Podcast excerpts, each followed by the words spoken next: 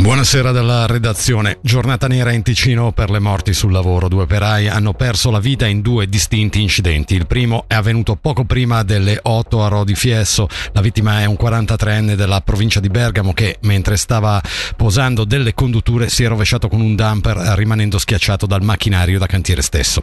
Il secondo incidente si è verificato poco dopo mezzogiorno a Stabia. Morire un 39enne del Luganese con una dinamica simile mentre guidava un trattore per effettuare lavori in una zona boschiva il mezzo si è rovesciato e lo ha schiacciato causando ferite troppo gravi che hanno reso vani i soccorsi.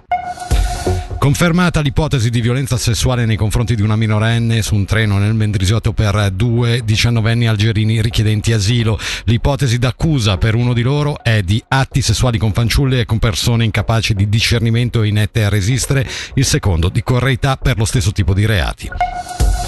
Dopo i gravi danni causati dalla grandinata del 25 agosto scorso, il Palexpo Fevi sarà risistemato. A deciderlo ieri il municipio che in un comunicato spiega che tra le varie opzioni sul tavolo e dopo aver discusso con il Locarno Film Festival si è scelta la via della sistemazione provvisoria della struttura attuale.